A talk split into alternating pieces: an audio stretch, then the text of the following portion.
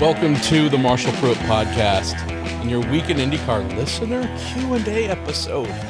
Cow, I haven't done a podcast in like two weeks. Kind of crazy. I don't know if you consider the uh, Twitter Spaces hashtag Racing Family Show to be a podcast, but just in terms of my traditional podcast, bread and butter, what we do here, brought to you by Cooper Tires, the Justice Brothers, and TorontoMotorsports.com. It's been about two weeks. And so, yes, many of you tell me to shut up and don't say you're sorry. I'm sorry. I really am. I feel like an idiot, but I've been sick. Might hear lingering bits of it in my voice. I had full Barry White get you pregnant just by listening to me voice for about eight days. And so, anyways, all last week, uh, pretty nasty, severe cold, whatever it was, is anyways, uh, that just made extracurricular speaking not much of an option. And so here we are, even recording later than expected. This is a Wednesday evening, and I'm still sitting in my hotel in Indianapolis. It's about 8:42 p.m. So, been doing a morning FaceTime call with my wife, Mrs. Pruett, Chabrel Pruett, and she has looked at me and listened to my voice and either said yep or nope, and it's been all nopes. And so we have moved my flight home three times now. And if all goes well, I will indeed fly home on Friday. So there you go. Uh, just been resting as much as I can, uh, sleeping quite a bit, taking all kinds of supplements and emergency and Mucinex and this and that and the other. Uh, all good stuff here from the local CVS. So here we are y'all. I apologize for missing last week, uh, but hopefully this will make up for things.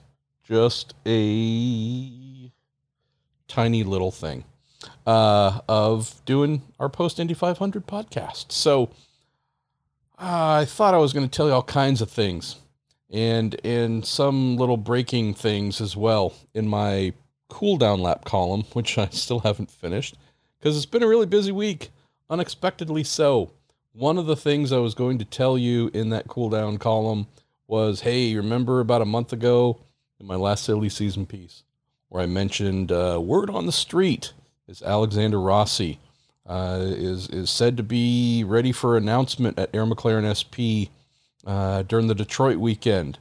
Uh, heard some conflicting information on that recently, and then got all those conflicting things taken away. And so, yes, do indeed expect the thing that I mentioned right after the Barber IndyCar event of Detroit being the timeline for Alex. Uh, we are indeed expecting that to happen. Uh, we know for sure who is controlling all of this, the timing that is. That would be Michael Andretti.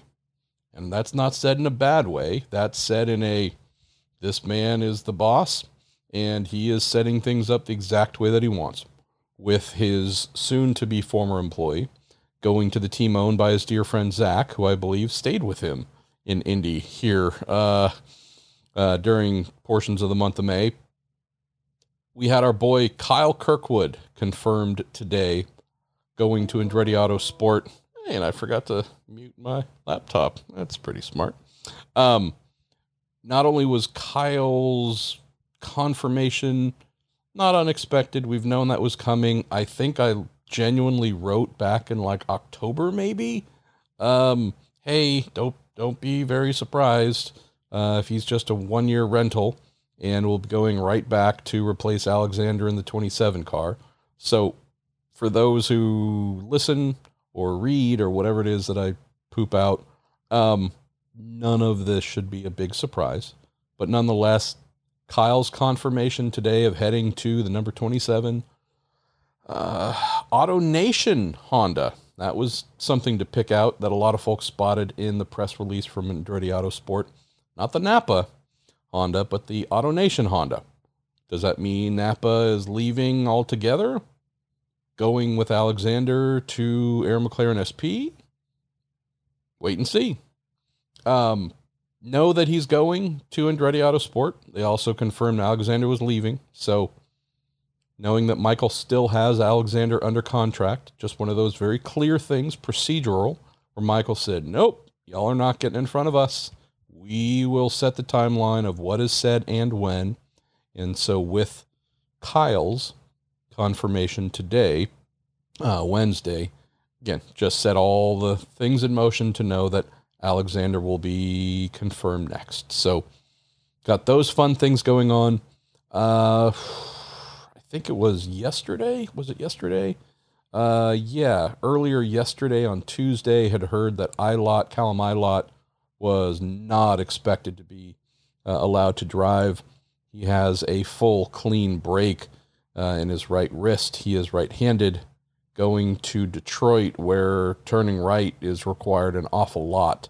Uh, that was never going to be on. And learned as well that Santino Ferrucci, birthday boy, uh, would be filling in for him. So uh, Ricky Ricardo Juncos got back to me this morning, this morning, late early afternoon, something like that. Um, gave me a nice little quote, ran that, and then they had their press release come out. I think about 15 minutes later. So a lot of busy stuff there. A lot of other silly season type stuff, things going on in the background. I'll be writing about that as soon as I am able. I uh, would say the big driver on the clock right now is Felix Rosenqvist. And when I spoke with Zak Brown, I think on Monday, said, Hey, I've heard nothing but uh, Felix has been told that he won't be back uh, from some pretty credible sources. And Zach said, Well, your sources are wrong. And I, will tell you that on the record. Um, that is not accurate. He has not been told anything regarding the future, staying, going, anything. So I said, Cool included that in the uh, little Alexander Rossi piece. But do I think that that ship might have sailed for Felix? Unfortunately, uh, I do. Uh, but knowing that there's an opening next year at AJ Foyt Racing, there could be one or two other opportunities with teams expanding. I don't think he'll be at a loss for some offers. Would he be a perfect McLaren Formula E driver? Again, we'll see. Not totally sure if Felix is in the IndyCar paddock next year, but hate to lose him if he's not.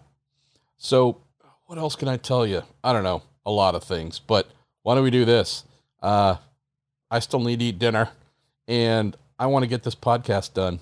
So, I'm going to shut my gums uh, hopefully, roll in a little. Remember to roll in a little bit of uh, music bed here, and let's get going with your questions. And I'm going to get through as many as I can.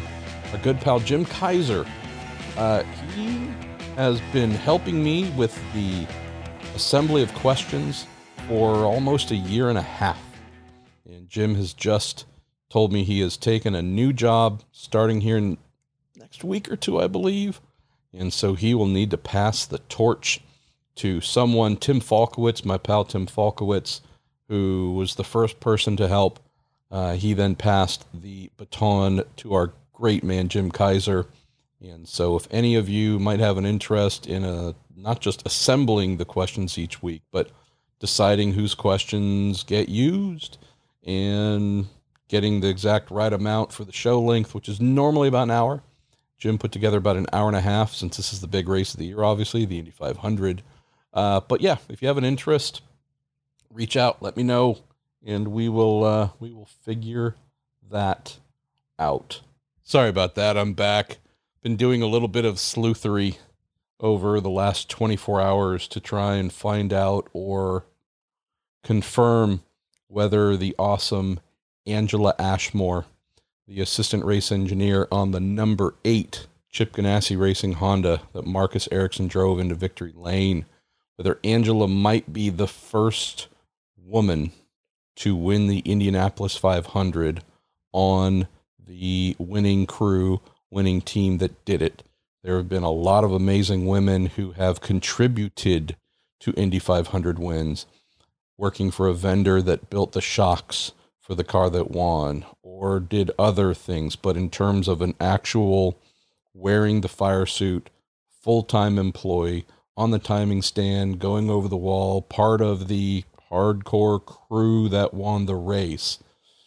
Still have one or two more people to get back, but we've spoken to about four four people so far with institutional knowledge, and so far we cannot find someone before Angela who was a full fledged member of the crew to win the Indy 500. So, uh, assuming that's all true, I'll certainly be writing about it. You might read about that before you listen to this, but uh, just wanting to celebrate the amazing women in our sport uh, whenever possible, and certainly after a, a, massive win here at the good old Indy 500. So, sorry for the little delay there, but yes, we're now going to jump right in. And hey, guess what? Marcus Ericsson, that win that's going to open the show here. Marcus Munzing, you open us here. You say, How big is this win for the future of Marcus Ericsson's career? And what would you say is the next step for him now? Great, great question about Marcus from you, Marcus. So he signed a new multi year deal at the end of 2021. So he's good for a little while under this current contract for sure with the team. I just mentioned that some folks have wondered, hey, what's up with him contractually and could he go here there? And I don't think he'd ever want to leave, but he is under a multi-year contract uh, that's somewhat fresh and new. I raised that point here, Marcus, because this is massive he also has had the support, financial support, someone since he was like 15 years old. And I don't foresee that changing. If anything, though, what I would hope, and this is the big area of future for his career. Anytime you have one main person responsible for sponsoring anything, there's always that worry or concern. Will they get bored at some point in time and say, hey, this has been great? We just won the biggest race in the world. How much more is there left to do? I just see this as an opportunity to strengthen Marcus's future. And I would hope, whether it is companies in his native Sweden, here in the US, or from wherever that might want to get involved with that number eight Honda and Huski chocolate, awesome, amazing, fantastic. But what if some other brands got involved? Uh, I am very positive that if other companies wanted to go along for the ride and write a check, that some space would be made on that car. So I think that's the the biggest outcome that could happen here, Marcus, and I do hope that it does.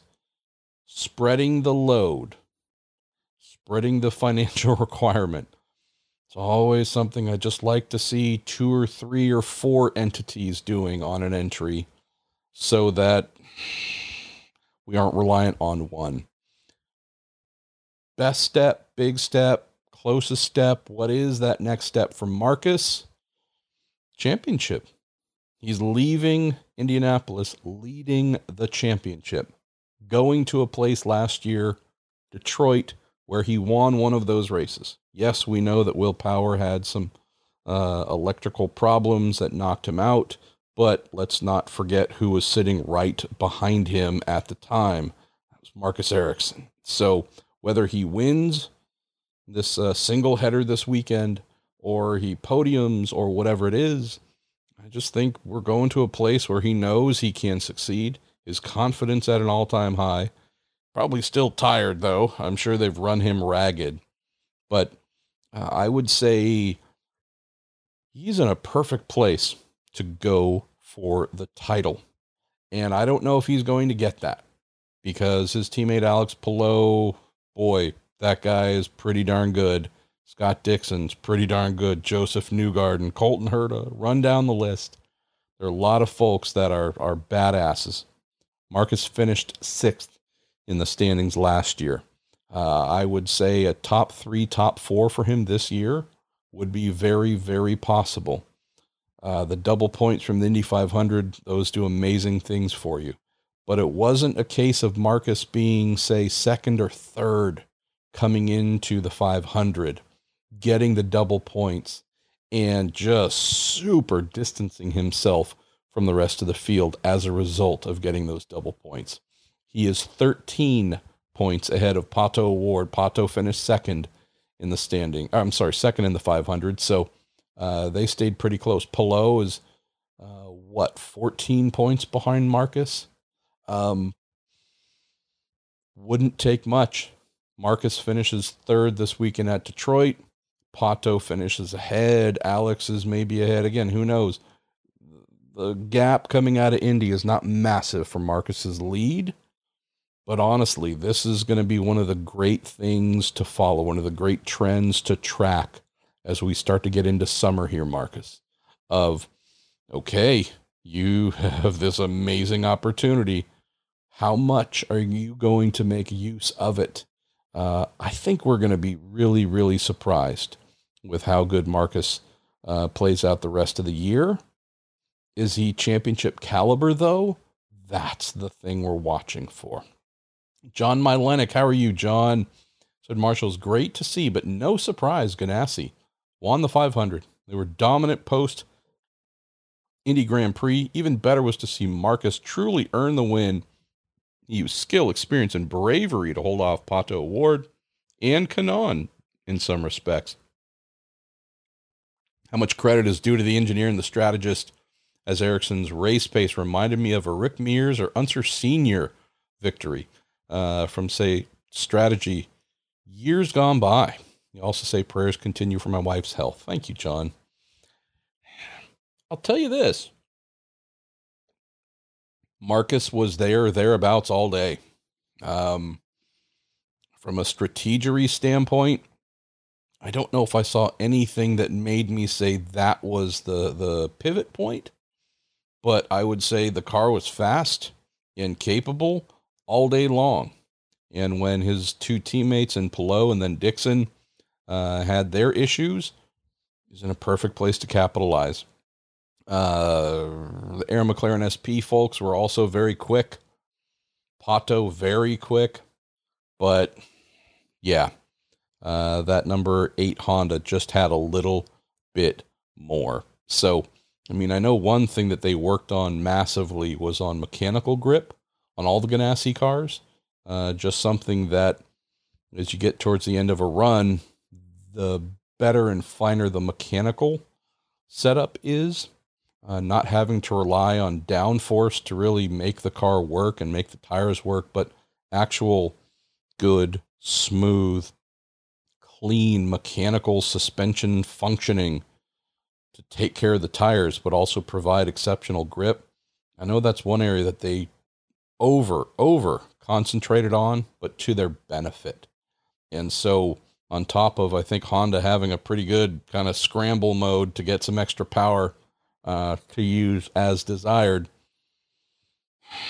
they aced it. So, race engineer Brad Goldberg, assistant engineer Angela Ashmore, uh, my guy Michael Garres, race strategist. I mean, everybody.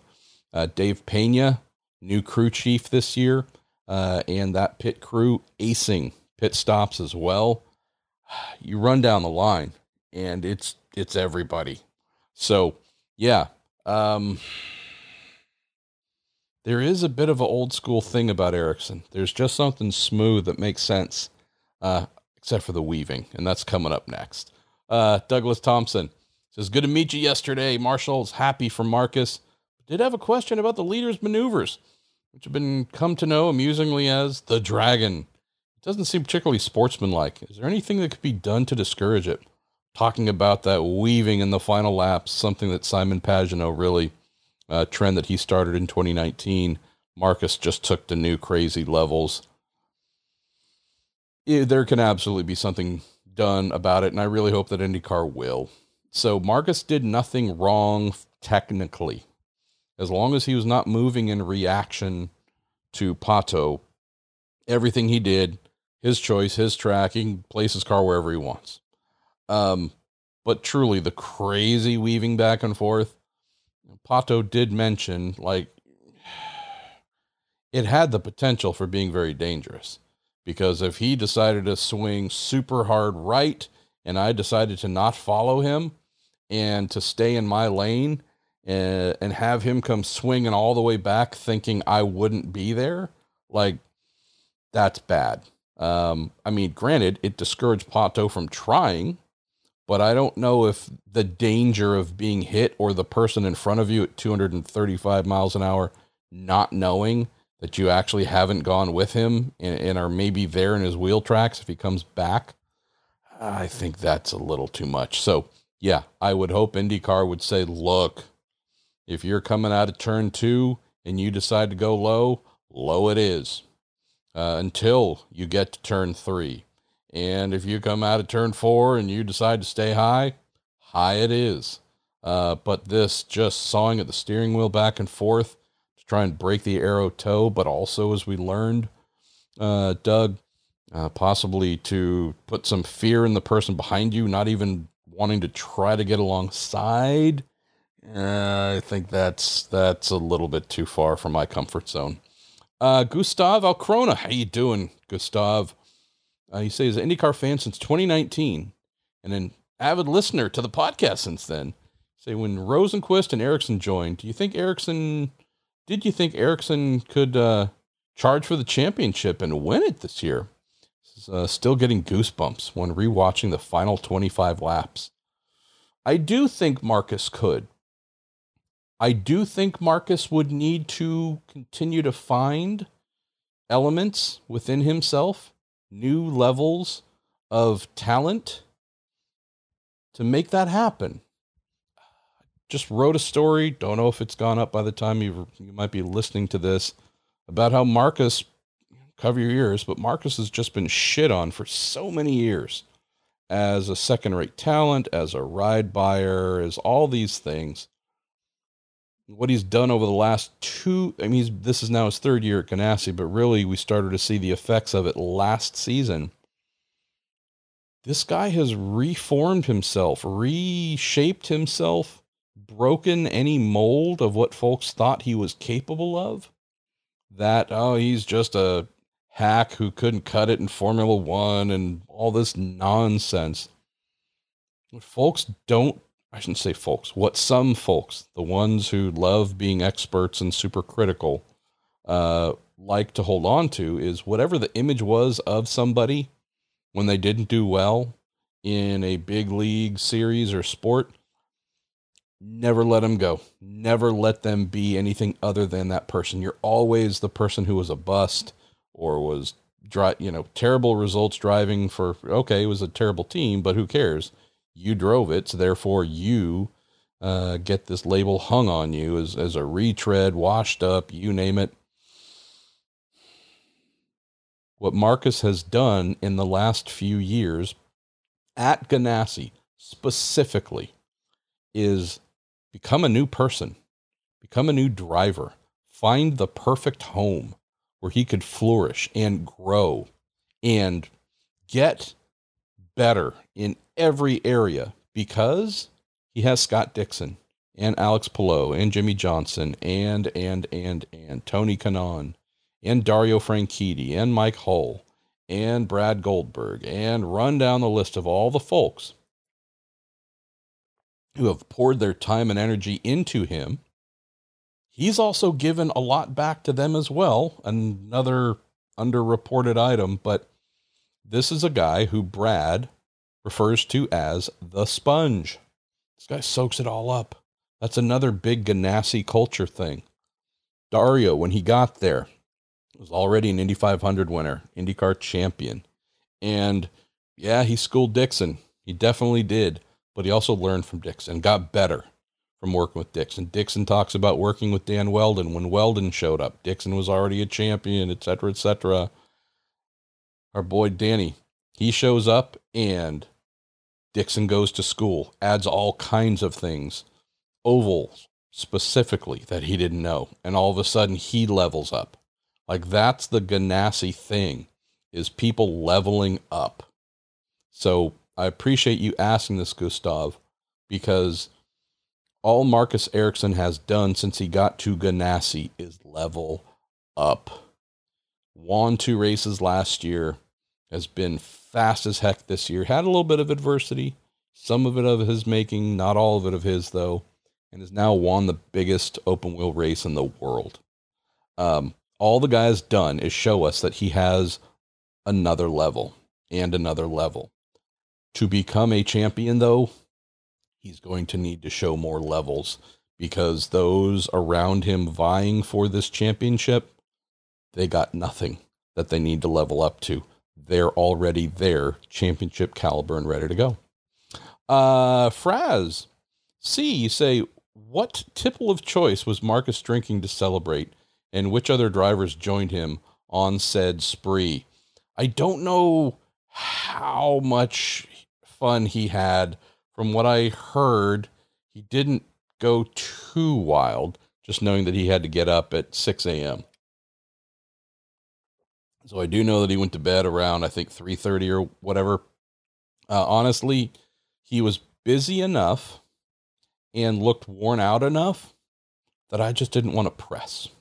And he's always been so kind, been so accommodating with us here, been on the show many, many times. Um, just he's always a good guy, always in, always ready to help. And I probably should have asked and pressed here, but knowing that uh, the guy was a little bit worn out, uh, I didn't want to be someone else uh, taking his time. So I'll find out though. Uh, let's see, Neil McCracken, MP. It's the spoiler adjustment. We're going to call that a wing, by the way. Neil, spoilers are uh, things on the back of like 1970s vans. So we have actual wings, wing elements. So just a little note there. Uh, the wing adjustment was made by Ganassi and described as missing from Pato's car. Is this a decision that has a downside? say, not being a race engineer, I don't know what goes into deciding whether to add downforce on race day. Any info would be awesome. Of course, Neil. So, yeah, uh, walking on the grid before the race, I happened to notice, and also had a race engineer pointed out as well, that the majority of the Hondas were using the wider rear wing gurney flap, and the majority of the Chevys were using the narrower version. Now, again, there's plenty of exceptions. Wasn't everybody doing this, but in the Ganassi Honda versus uh, McLaren Chevy, debate here. There was an effort for sure by using the sh- shorter span rear wing gurney to try and run less downforce, make the car slipperier, cut through the air faster, achieve higher top speed. Going to the wider rear wing gurney as many of the Honda teams did, including Marcus, uh, that was a decision to add a little bit of rear wing downforce, rear downforce to the car. And this is certainly a tactic. Uh, lesser rear downforce, as I mentioned, faster in a straight line, potentially coming out of some corners, uh, maybe earlier into a stint on fresher tires might be something that while those tires are still fresh, you could use that to your advantage and blow by the car in front of you. Opposite mindset with the Hondas. Uh, and Marcus, again, in this instance, of hey, let's run a little bit more. We're not talking crazy amounts, but a little bit more rear downforce. That is going to not only keep the rear of the car more settled, but also take better care of the rear tires. And this mindset being, okay, maybe we're giving up a tiny bit in a straight line, but over the full length of a stint, 30-ish laps, whatever the and whatever it might end up being, this is something where this choice to not be the, the fastest bullet, but to be the most consistent, this is something that is probably going to be of benefit. So Pato after the race as well said, "Hey, we went for a lower downforce strategy and didn't really pay off." And as you saw with uh, Pato chasing Marcus in particular, you know there are moments where he got close. There's moments where you know he got by. I believe so. Let me take a look at the lap chart here just to make totally sure. I think so. Uh, if I'm wrong, uh, well, you know, it's me. Um, this was something where thinking longer term, longer strategy uh, I would have opted for the higher downforce as well. Um, there's one other component to this as well, Neil, and that is horsepower. So, speaking with some of the Honda teams, based on Chevy's performance leading up to Indy, boy, they are kicking a lot of butt. And I know that many of the Honda teams are expecting Chevy to unleash uh, hell on them at the Speedway, and it never materialized. Never. And so I don't know how much of a power advantage the Hondas had, but sometimes when you know you have a few extra ponies at your disposal, you'll see teams throw some extra downforce on the car because they know they can do that without giving up straight line performance and overall lap speed performance. So it's kind of a diabolical thing, Neil, where if you are the manufacturer that doesn't have the same amount of down, uh, I'm sorry, just as much horsepower, you see teams often opting for a lower downforce setup in the race to try and compensate. If uh, the motor, whatever year it might be, if it's a Chevy year or a Honda year, whatever, if it's not making the same steam getting to the end of the straight as the other one, uh, the only thing you can do is take some downforce off to compensate. But that then starts to chew up tires a little bit faster and means that yeah, while you might be a rocket early in a stint, towards the end, oh, you're going to be a you're going to be a bit exposed and prone. And if you're the one with the extra power, you can throw on that extra downforce, keep the tires in a happier place for a longer period your driver a little bit happier in traffic, being able to do whatever they want. Um, I think that's a part of what we saw play out here too. Let me take another sip of water. Uh, big thanks, by the way, to the Prude, the listener group that formed around the show. Had a really cool meetup uh, during the Indy GP and then again race morning, and got to meet a lot of people in person for the first time. Matt Philpott, truly one of the world's sweetest people. Um, Ryan Terpstra as well. Awesome to meet him. I think Ryan and I probably communicate at least once a day, if not more. Um, Morel's just amazing people. Um, tall people, short people, wide people, narrow people. Um, John Hollinger, is great to see you and your wife as well, and on and on and on and on and on.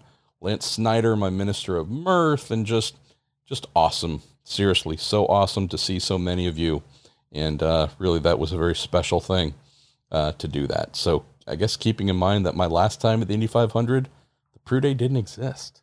So, uh, and if you want to join them, they do have an email address, pruedayrocks at gmail.com, P R U E D A Y R O C K S at gmail.com and they just love racing and they talk about it and they talk about silly things. And it's a group of men and women who love racing and are about the most awesome folks I can think of. So, uh, pruedayrocks at gmail.com. Send them an email, say, hey, want to join? And they will do just that for you. Uh, Robert Polasek. How you doing, Robert? MP. Thanks for the incredible coverage all month long. That's sweet of you, man. Um, really is. Say outside of Marcus, scrolling back up, who would be your pick for the most impressive drive of the Indy 500? Whew.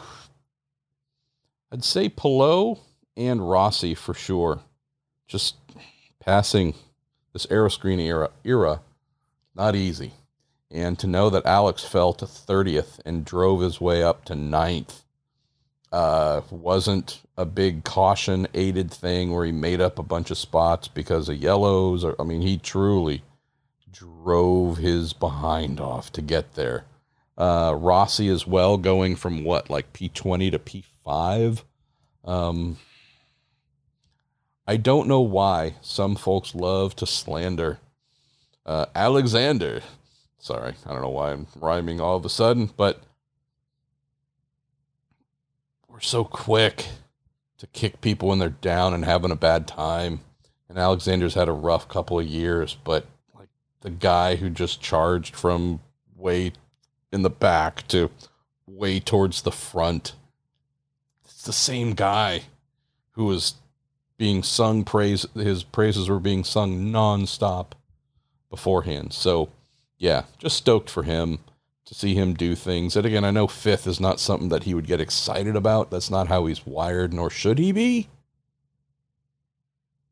But a guy just in his element, driving forward, uh, saving a bad month for his team.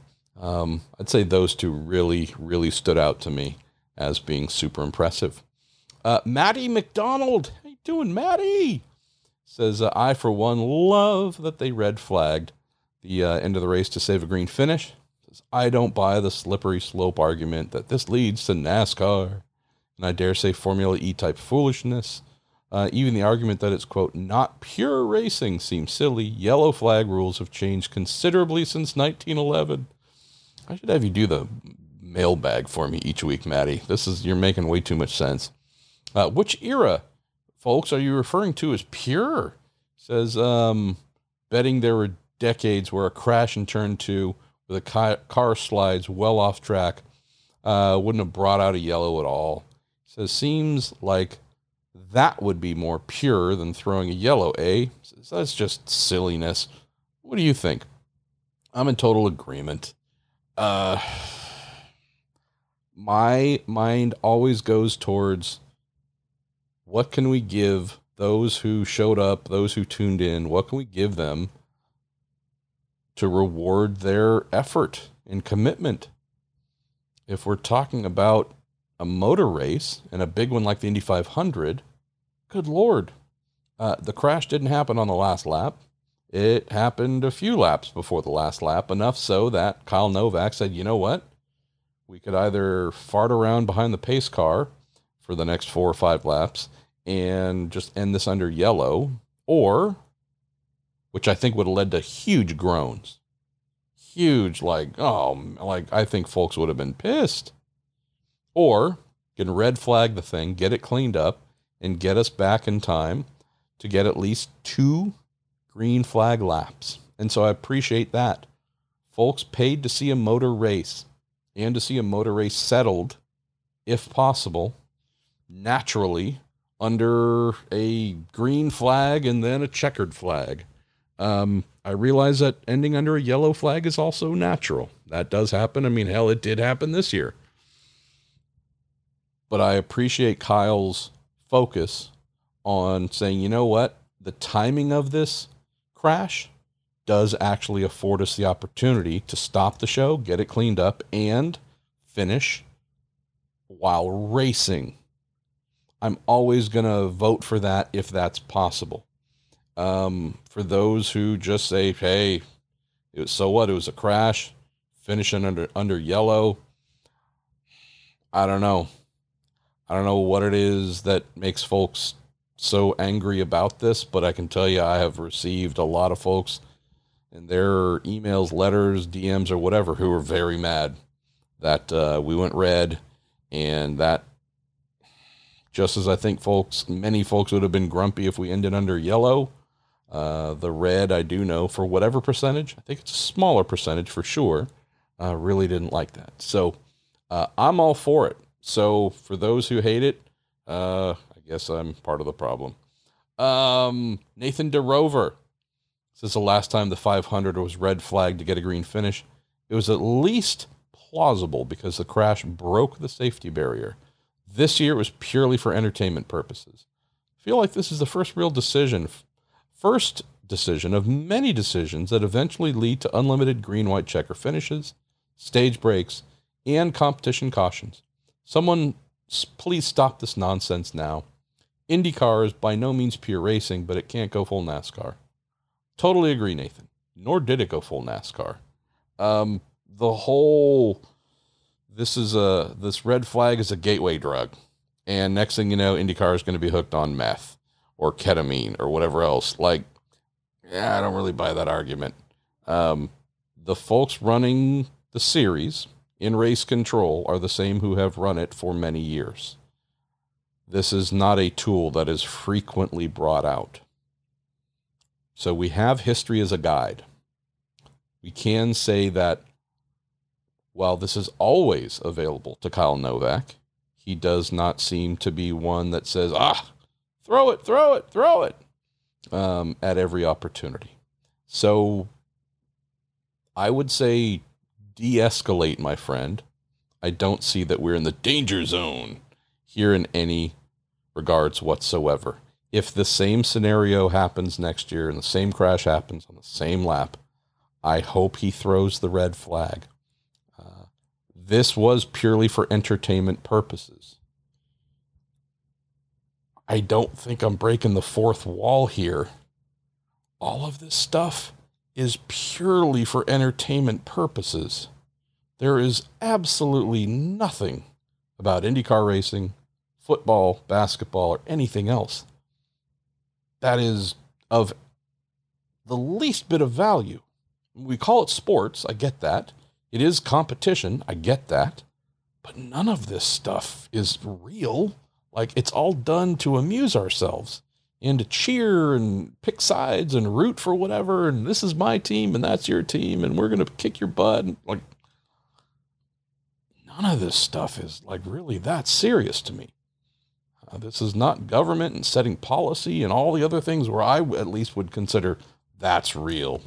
Don't don't kind of freeball it here uh, as we're getting close to the finish line. This 325,000 people showed up, almost completely packed the place. Huge celebration of the Indy 500 coming back to life, full strength, full everything, open doors. Let's celebrate us. Um, the way race control decided to finish the event, I thought fell perfectly in line with that. I cannot see green white checkers or any of that nonsense coming because they've had opportunities to do that before and absolutely have not. Uh, Ricky Zagata, MP, just want to give a big shout out to the women engineers who helped the top three finishers. But that's awesome of you, Ricky. Thank you for sending that in. I also want to give massive shout outs and props to all the women on pit lane. And, whew, I don't know what the count is, but it's getting to be a bigger number and it's amazing. And just the amount of women that I saw on pit crews is more than I've ever seen in my life, ever, ever, ever, ever, ever, ever. And it is so awesome. Um, was talking to my friend Brad Goldberg today, and he and I both agree that since the world's pretty much 50 50 men and women, and we work in a sport where truly gender is of, uh, there's no reason for there to be anything other than pit lane filled with 50 50 men and women. Man, wouldn't it be awesome if we got to that perfect reflection of the world around us on pit lane as well? So uh, I hope the numbers continue to grow. And I'm so thankful for all the women uh, who are not only here, but encourage other women and are inspiring other women to join IndyCar or IMSA or wherever this is uh this is an awesome thing and it's real and it's happening and it's making us better. Uh, John Richter, in your opinion and the opinion of others in pit lane, how close were the Chevys and Hondas this year? Um, you know, the Hondas in trouble post Indy 500 on dry tracks as they were before Indy. Ah, we're going to find out this weekend, John. Um, would say that Colton Herta driving a Honda powered entry was on pole at Long Beach and it was dry. So uh, the last street course we went to, uh, Honda had something.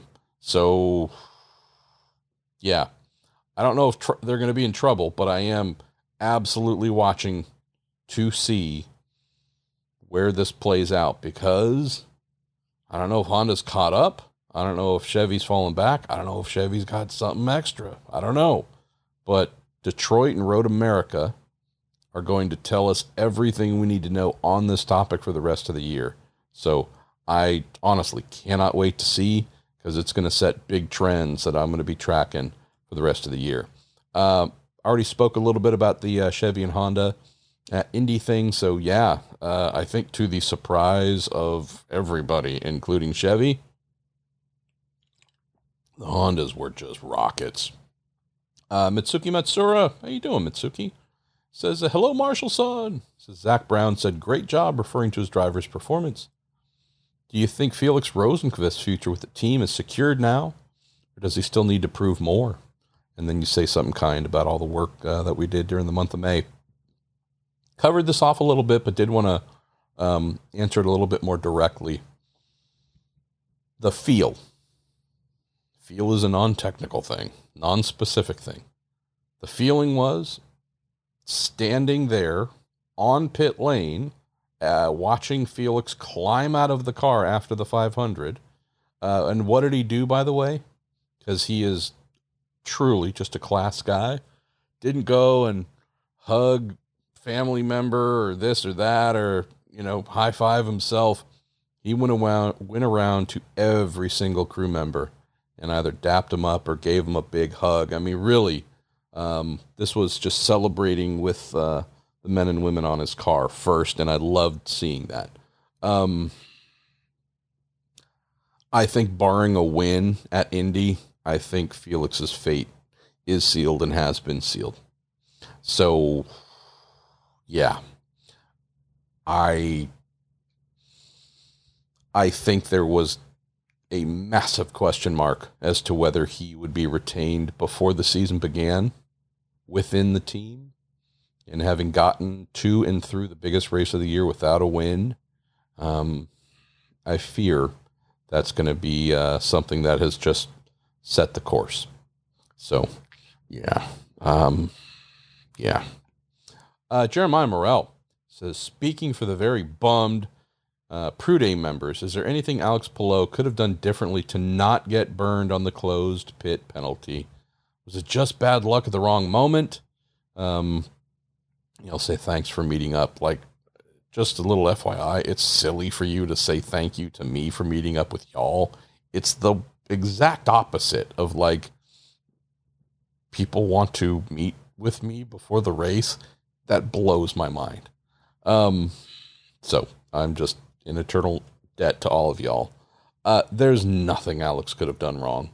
i bet, I'm sorry, differently. Uh, he did nothing wrong. This was just the universe, cosmos, uh, Thanos. I don't know. Someone saying it's not your time, Alex. Yeah. Uh, I'm telling you, without that, I think the Prude is celebrating its first member as a uh, Indy 500 winner. So, oh, that kid, wow. But that's the th- I mean, he and I had a pretty long call a couple days ago. Did a little story from it, but also just other than that was just mentioning to him like, look, I know how bummed out you are. But the fact that you have figured this place out, he figured it out last year in his second go round. But the fact that you figured this out while at 24 years old, uh, you're, I told him, you're, first of all, you're my pick for next year's race. And I know it sucks, but, uh, you and this place have some sort of special connection that I rarely see with a driver, especially one as young as you. Um, 2022 won't be the final chapter in your story here. So yeah, oh, feel for the kid, but that's that's the same thing we have every year, though, right, Jeremiah? There's always one or two drivers where you're like, oh, what what did the universe decide you'd done wrong and needed to punish you uh, on Sunday, Memorial Day weekend? So, but he'll be fine. He'll be fine. Uh, Kevin Hoffman said early in the race, we heard Alex Palou's team talking about telemetry issues. Then later in the race, Buddy Rice mentioned the same thing, uh, then followed it up with, like everyone else is. So, is there some kind of widespread telemetry issue? Just curious. Also says, congrats to Ericsson Skoll. I don't know. Um, I don't know. I should have read your question sooner, Kev, and gotten an answer. But uh, if Buddy, who is with the Ryan Reinbold team, was saying like everyone else is, I'd trust the guy. Uh, let's see. Zach Dean.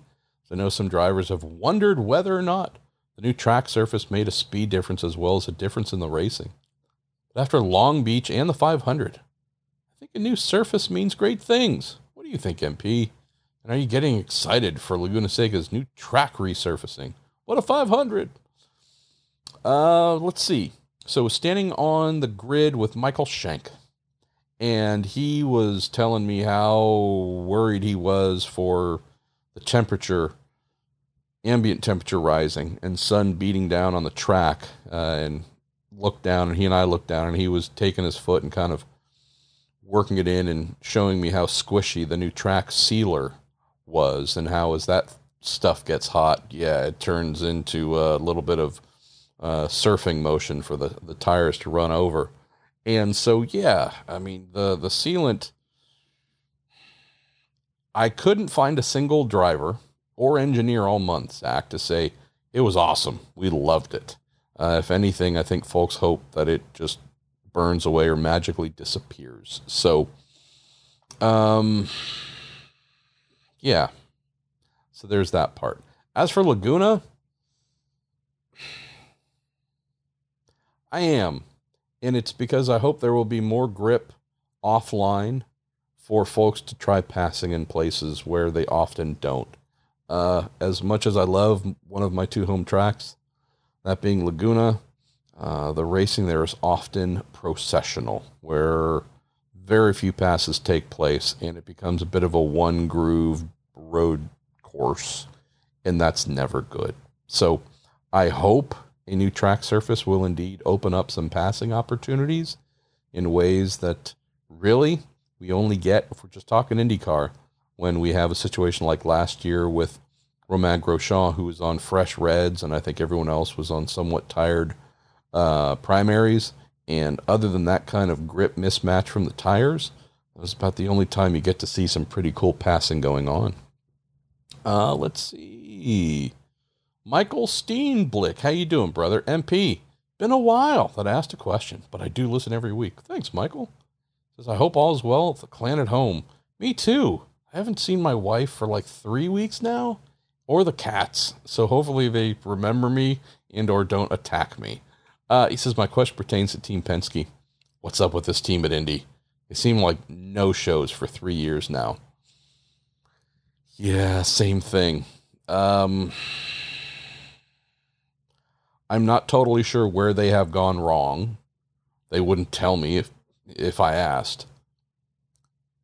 The only thing that I can mention here is just a parallel, Michael, and that is Chip Ganassi went 10 years between Indy 500 wins. And there were a couple of years in a row where they weren't super competitive. And they tried just as hard as any of the other big teams, spent just as much money as the big teams on Indy 500, aero and mechanical R&D and missed the mark and got a bit lost. And they have found their way back, obviously. But I would I would probably put that more as a scenario here with Penske than anything else. Rahal Letterman Lanigan racing is often pretty darn good at the Indianapolis 500. Won it just what two years ago with uh, with Taku. They were the absence of good this year. They're terrible the whole time. And it's not because they're bad people or they forgot how to drive or forgot how to engineer or forgot how to do anything. Missed the mark completely. And Andretti Autosport, for the most part, missed the mark. Um, I think this maybe highlights Michael talking about Penske, talking about Ganassi. You can be in, you can be out, and you try your behind off, and you might not get there. Sometimes it means changing some people around, bringing on some new people, going away from the way you've done it, whatever it might be, and seeing if going the opposite direction works. I mean, one of the comments that I heard from a few people about Penske in particular was, ooh, three years in a row, not really having much for the 500. Uh, I bet, I bet things are going to look a little different when we come back uh, next year. And when we go racing at the Indy 500, I don't know if all the people in the positions they're in are going to be either in the same position uh, or moved around somewhere else or have someone new in that role. So kind of the thing, right? If you keep doing it the same way you've been doing it and you don't get the results, you got to stop doing it that way. Sometimes that means the people get changed as well. Let's go to Ed Joris. Says, "Tell me why I'm wrong." Oh, I love these. I don't love it when people do that, but that's okay, Ed. Good to meet you, by the way. Uh, the dominance of Ganassi and the drop of Penske and Andretti in the series and the 500 are related to the introduction of the aero screen in 2020. Ganassi understood it on day one. Penske and Andretti are still coming to grips with it. Well, I'd completely agree with you. Uh, from a championship standpoint, uh, but you're talking about the Indy 500. So in 2020, Chip Ganassi Racing did not win the Indy 500. In 2021, Chip Ganassi Racing did not win the Indy 500. So, yeah, those are things for sure. Um, an Andretti affiliated car won the Indy 500 last year, and the year before that, a completely unaffiliated Andretti and Penske car won the race. So, yeah, uh, it's not as if Ganassi's been bad throughout the whole Aeroscreen era. Dixie was obviously on pole last year as well, but yeah, this is the first year in a long, long time at Indy where it was, oh boy. Uh, honestly, since Dario was driving, this is the last time where it's been made evident very early on, Ed, that Ganassi had the goods. So, yeah, um, I hear what you're trying to say, but I don't agree. Um, all right, I'm going to do what I do every now and then and go to the very end, the last question, and just scroll up and let's see how much farther we get. Ben Cohen. Say, MP, no question. Just want to say thank you for taking time to meet up with so many of us Prude members uh, over the month. It was great seeing you back at the track. Hope to see you at another race this year and continued strength and positivity to you and Chabrel. Oh, Ben, that's really sweet of you. So, little secret time here.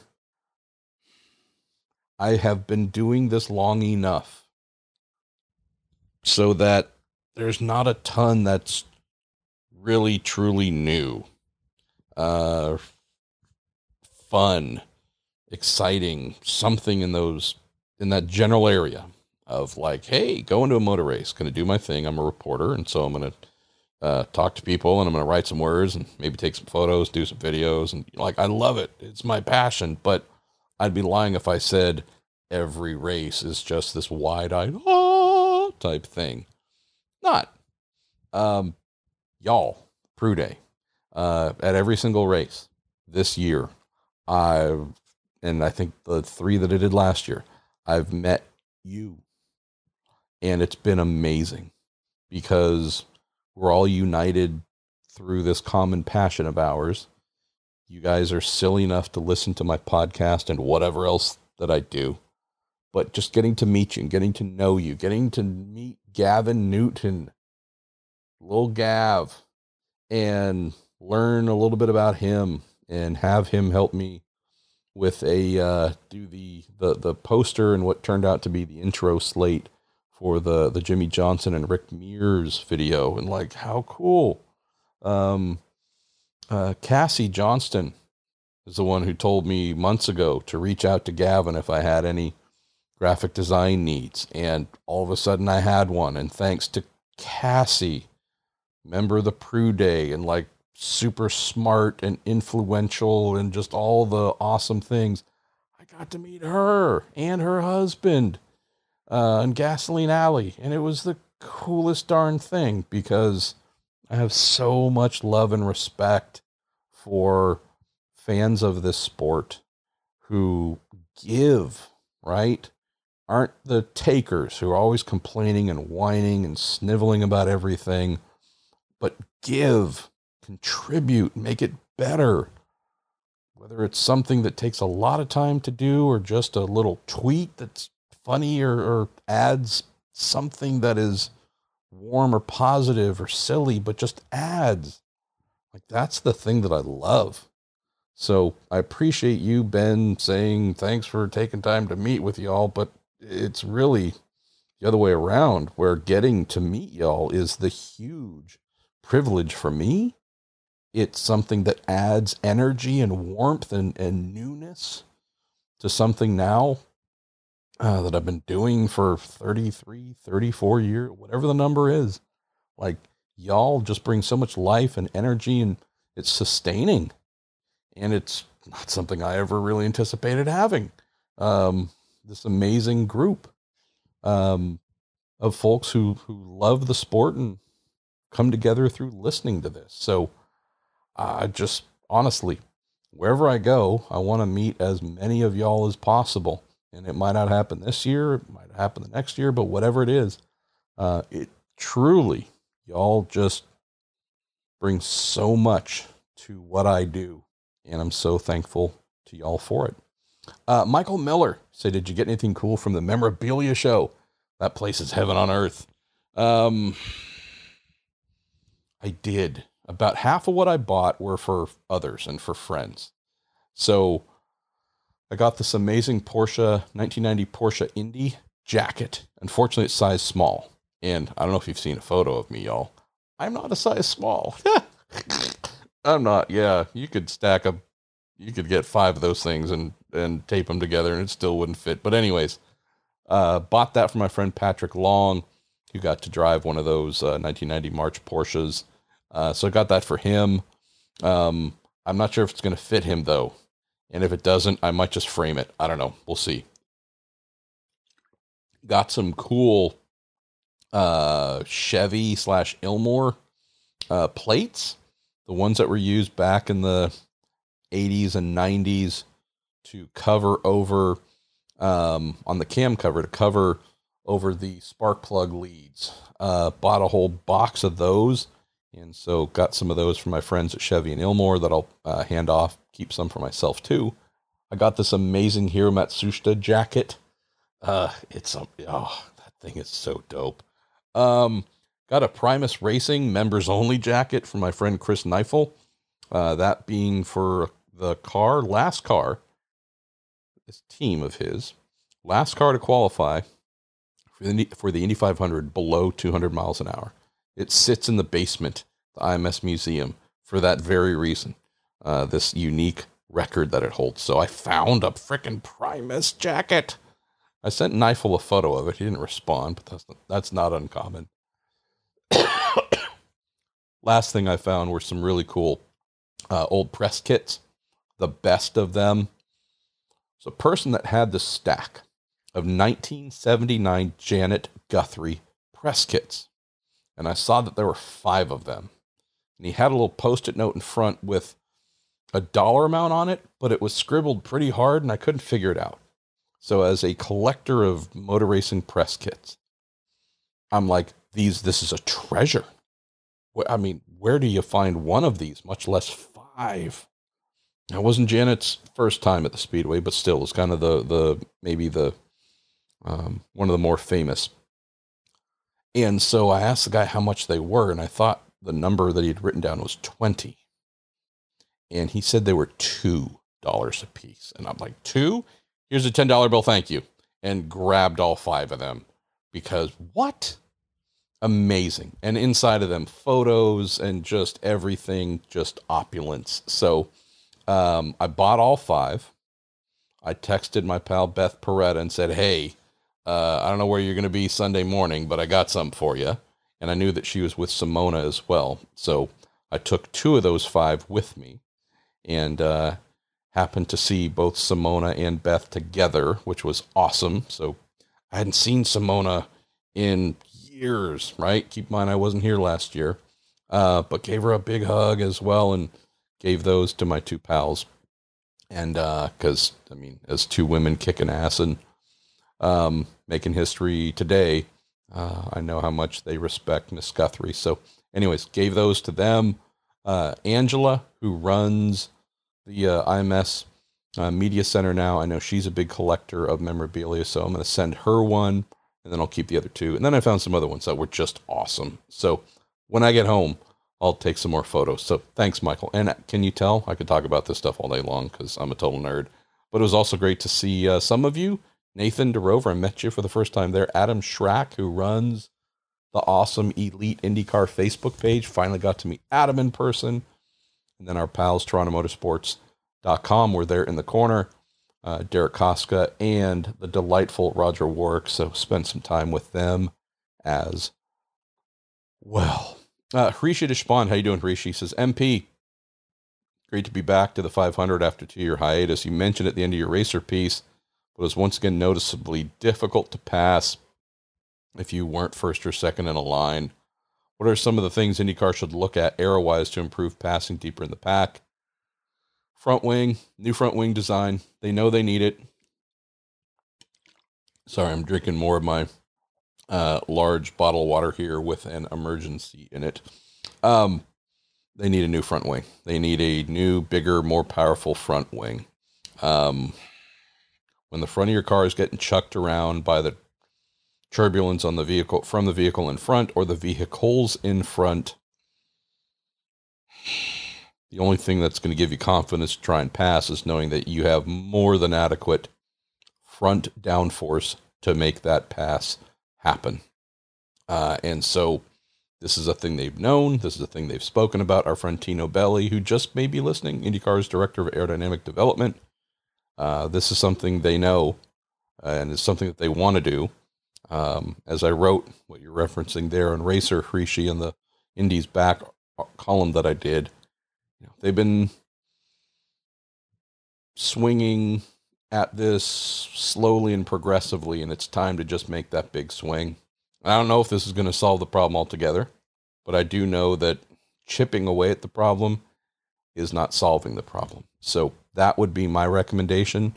Uh, and who knows, maybe Tino, I, I, mean, I'm sure Tino has some uh, perfect ideas of how to fix things. So I just hope that the series will take this seriously enough to say, let's do something. Let's really, really do something. Uh, Neil Deuker, how you doing, Neil? And I hope I didn't just murder your last name, but as I often do, sometimes I murder things. Um, MP, simple question: What's been off with RLL? They haven't lived up to expectations so far this year.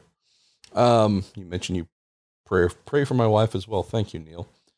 Yeah, I talk about taking swings, swing and a miss by me. I thought RLL was going to come out with their new three car program new engineers in place. Uh, I really thought they were going to come out strong from the beginning. Thousand percent wrong. Um, you have Lundgaard, who's still learning. You have Jack Harvey, who's told me, hey, uh, just going from one team to the other doesn't mean that the new team's approach to setup is something that a driver just masters instantly. He's learning and trying to adapt. I think they're also trying to adapt the car more to him instead of him having to adapt to their approach. I think the engineering group is also just taking a little while longer to gel. Uh, so, yeah, I've been very surprised. Um, I've been very surprised at how adrift they are. Not crazy adrift, but just I really did think they were going to be better than they are. Uh, last couple of questions here, y'all, and then we're going to say farewell. Uh, Michael Brennan says, Marshall, great to see you back at the Speedway this year. I have a question for you. It's not about a car. On track. Thank you, Michael. Just got home to watch the rebroadcast on Peacock, and I see Steve Shunck on NBC. Is he the new historian? Will he be on TV more? And he said, Thank you for great peeks behind the curtains this month. I would love if Steve Shunck was on TV more he has a phenomenal grasp of IndyCar, Indy 500 history. Probably starts tapering off by the late 80s, early 90s.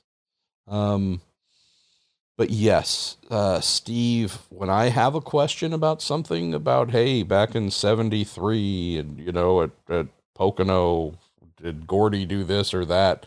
Uh, Shunck's my guy. Uh, he was also Miller's guy too. Um, so yeah, uh, I don't think Steve really likes being on camera too much, but I, I sure wish IndyCar, I sure wish NBC would reach out and say, "Hey, how can we do more stuff with you?" Because he's so good, and uh, I just appreciate Steve immensely. Uh, Maddie McDonald, any word on what caused Sage's crash? Says the uh, broadcast didn't discuss the details at all or even show a replay of it. I don't know. I called Sage yesterday to just to see how he's doing, and I guess also try and find out a little bit about what happened too, because I happen to be, um, I happen to be, I forget where, but I didn't exactly see what happened as well. I saw, I think, a quick little replay uh, on one of the you know video boards outside, but I didn't really get a chance to see much more than that. So, uh, and I'm also struggling to find press release from his team. So, yeah, my ignorance. I do need. Well, hopefully, I'll try him again. Uh, hopefully, he's doing okay. and Maybe I'll find out a little bit more. Uh, Austin Sutton is Colton's bid for a super license this year over with his unfortunate Indy 500 race. I don't know. I don't know, Austin, what uh, the ultimate testing plans are going to be on the McLaren side and what opportunities there might be for him to uh, rack up some points doing that. Um, Don Gregory, got to say, as much of a Jimmie Johnson fan as I am, he simply doesn't deserve the Rookie of the Year honors. Seems a little bit of a PR move to me.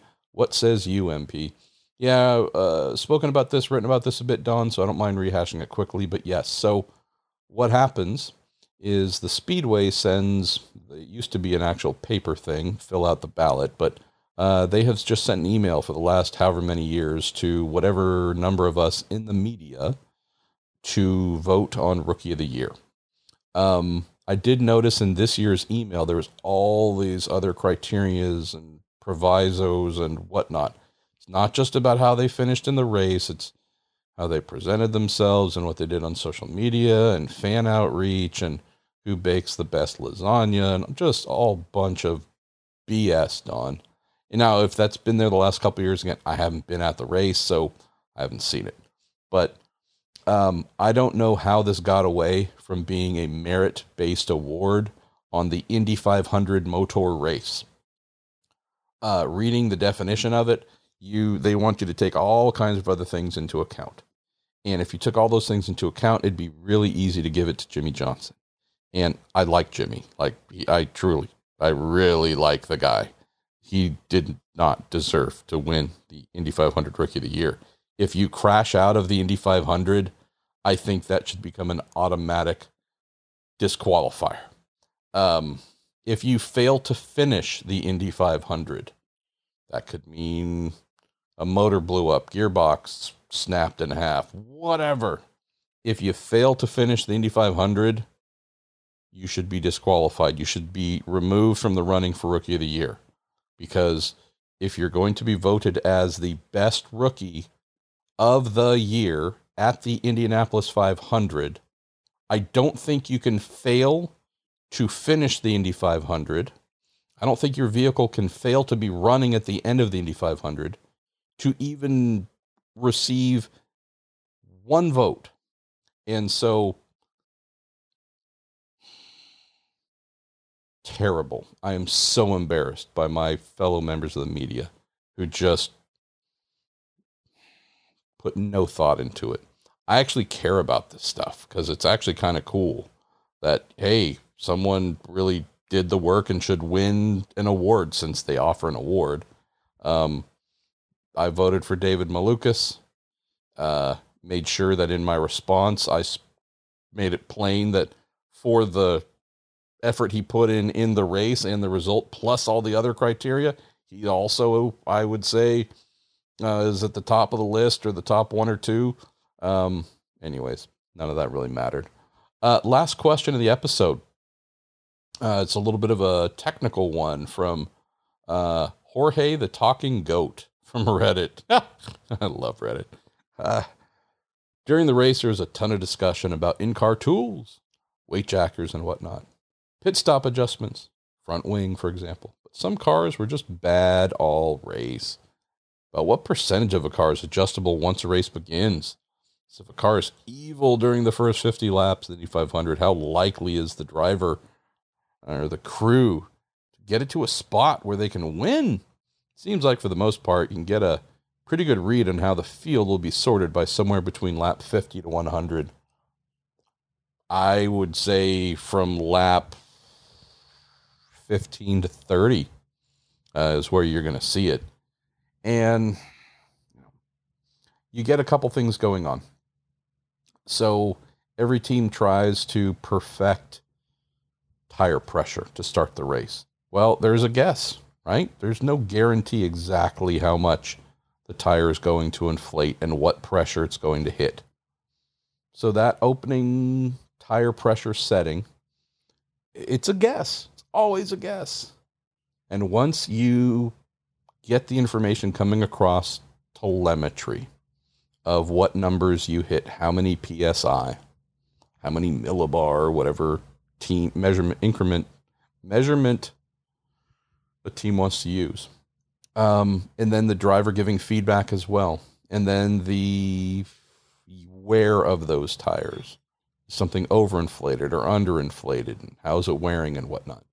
That's a, a really big first sign. With your tire pressures, you will also get a pretty good idea for ride height and whether you have gotten the ride height correct or incorrect. Tire pressures are a bit low, car is going to be lower, and that could be problematic. Or if they're a bit too high, the car could be riding too high and you're making less downforce. Um, but you're going to find out pretty quickly uh, about what you've done with the tires. And for that first pit stop, you're going to make a educated adjustment, knowing that if you started at, I'm just making up a number, 20 psi on the right front to start the race, and it overinflated, understeer problems, wear problems, well, you know that for this first pit stop, if you knew that you ended up, and again, I'm just making up a large number to exaggerate, 3 psi over your target, well, you're going to set that tire 3 psi below uh, as it's going on the car for that first pit stop. Anyways, just mentioning this here, and I know we're not talking about tools yet, but this is just some of the basic stuff where uh, race engineer, driver feedback, telemetry, all these things will go into a decision on tire pressure adjustments. If the driver is saying the thing is diabolical and it's trying to swap ends or it won't turn or whatever else, team is going to know from the tire information it gets every lap um, if that's the area where significant problems are being created. Center of pressure, aerodynamic pressure, it's another big area. Did we nail the COP or did we miss the COP? Is this thing, and again, I'm exaggerating, is this thing sitting on the nose, right? Is this thing doing a reverse wheelie because we got so much forward pressure, so much forward downforce? Is the center of pressure pushed too far forward? There's too much loading on the front tires, not enough at the rear. What do we need to do at this next stop? Are we adding rear wing to pull that COP back, or are we reducing front wing to send it back? And again, it could be the opposite. The thing could be way too stuck at the rear, and you need to move the COP forward. Um, drivers not able to adjust those things. So everything I've mentioned so far here Jorge the Talking Goat from Reddit. Uh, these are all external adjustments taking place via the crew with wing adjusters or tire uh, specialist making adjustments per the engineer. From there, we start to find out things about spring choices, anti roll bar choices, and did you go too high, too low? Is the cross weight too high, too low? Um, tend not to get any really crazy alignment settings like, oh, we're going with wacky, insane camber on this corner or toe on that corner. Most teams tend to be pretty not too far away from one another in that area. But the springing and damping is definitely a big area of um, discernment on whether a car is working or not. Um, Anti roll bar adjustments, big things. Obviously, to affect the handling significantly. and the weight jacker as well can affect things significantly. But really, truly, if the car is not in the general happy setup window and fast happy setup window, uh, there's only so much those tools in the cockpit. The anti roll bar adjustments and the weight jacker are going to get you to making a bad car good. So, again, you can get the center of pressure right through adjustment at pit stops. You can get the tires right through adjustments at a pit stop. If it's some of the kind of baked in decisions, though, springing, damping, anti roll bar stuff, um, that's a little bit hard. Ride height, again, as well. That is something where if you missed on the ride height, you can play that a little bit and fix it a little bit with tire pressure, but not a crazy amount. Otherwise, you're going to make life miserable for the driver. So, the last little anecdote I'll mention here is the last time I engineered a race car at the Indianapolis Motor Speedway was 2005.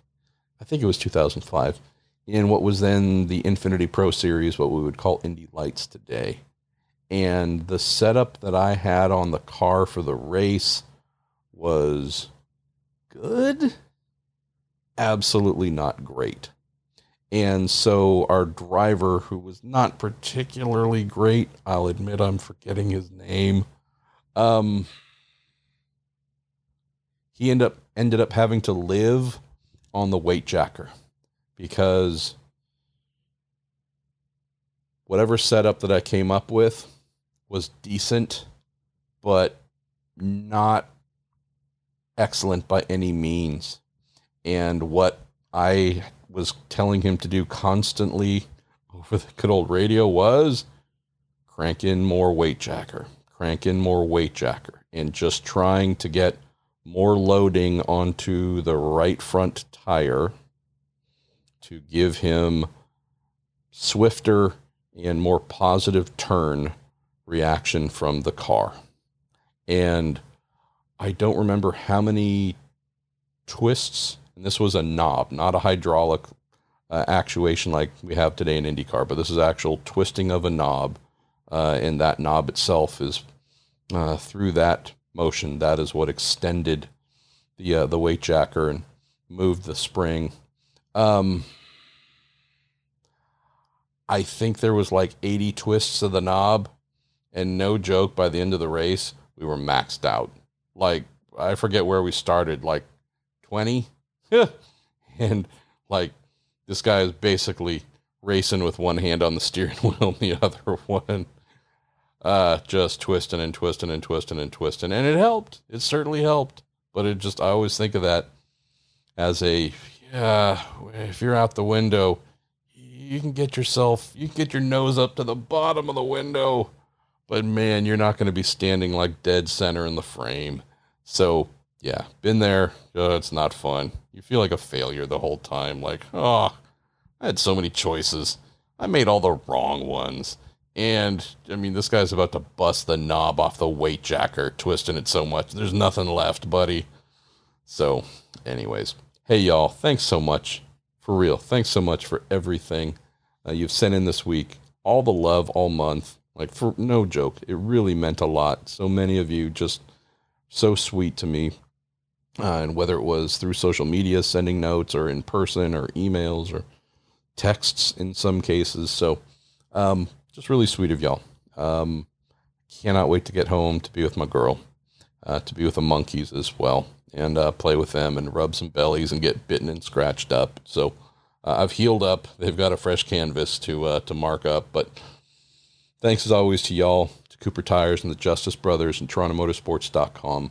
That email address, once again, is pruedayRocks at gmail.com if you want to join the good old Prueday.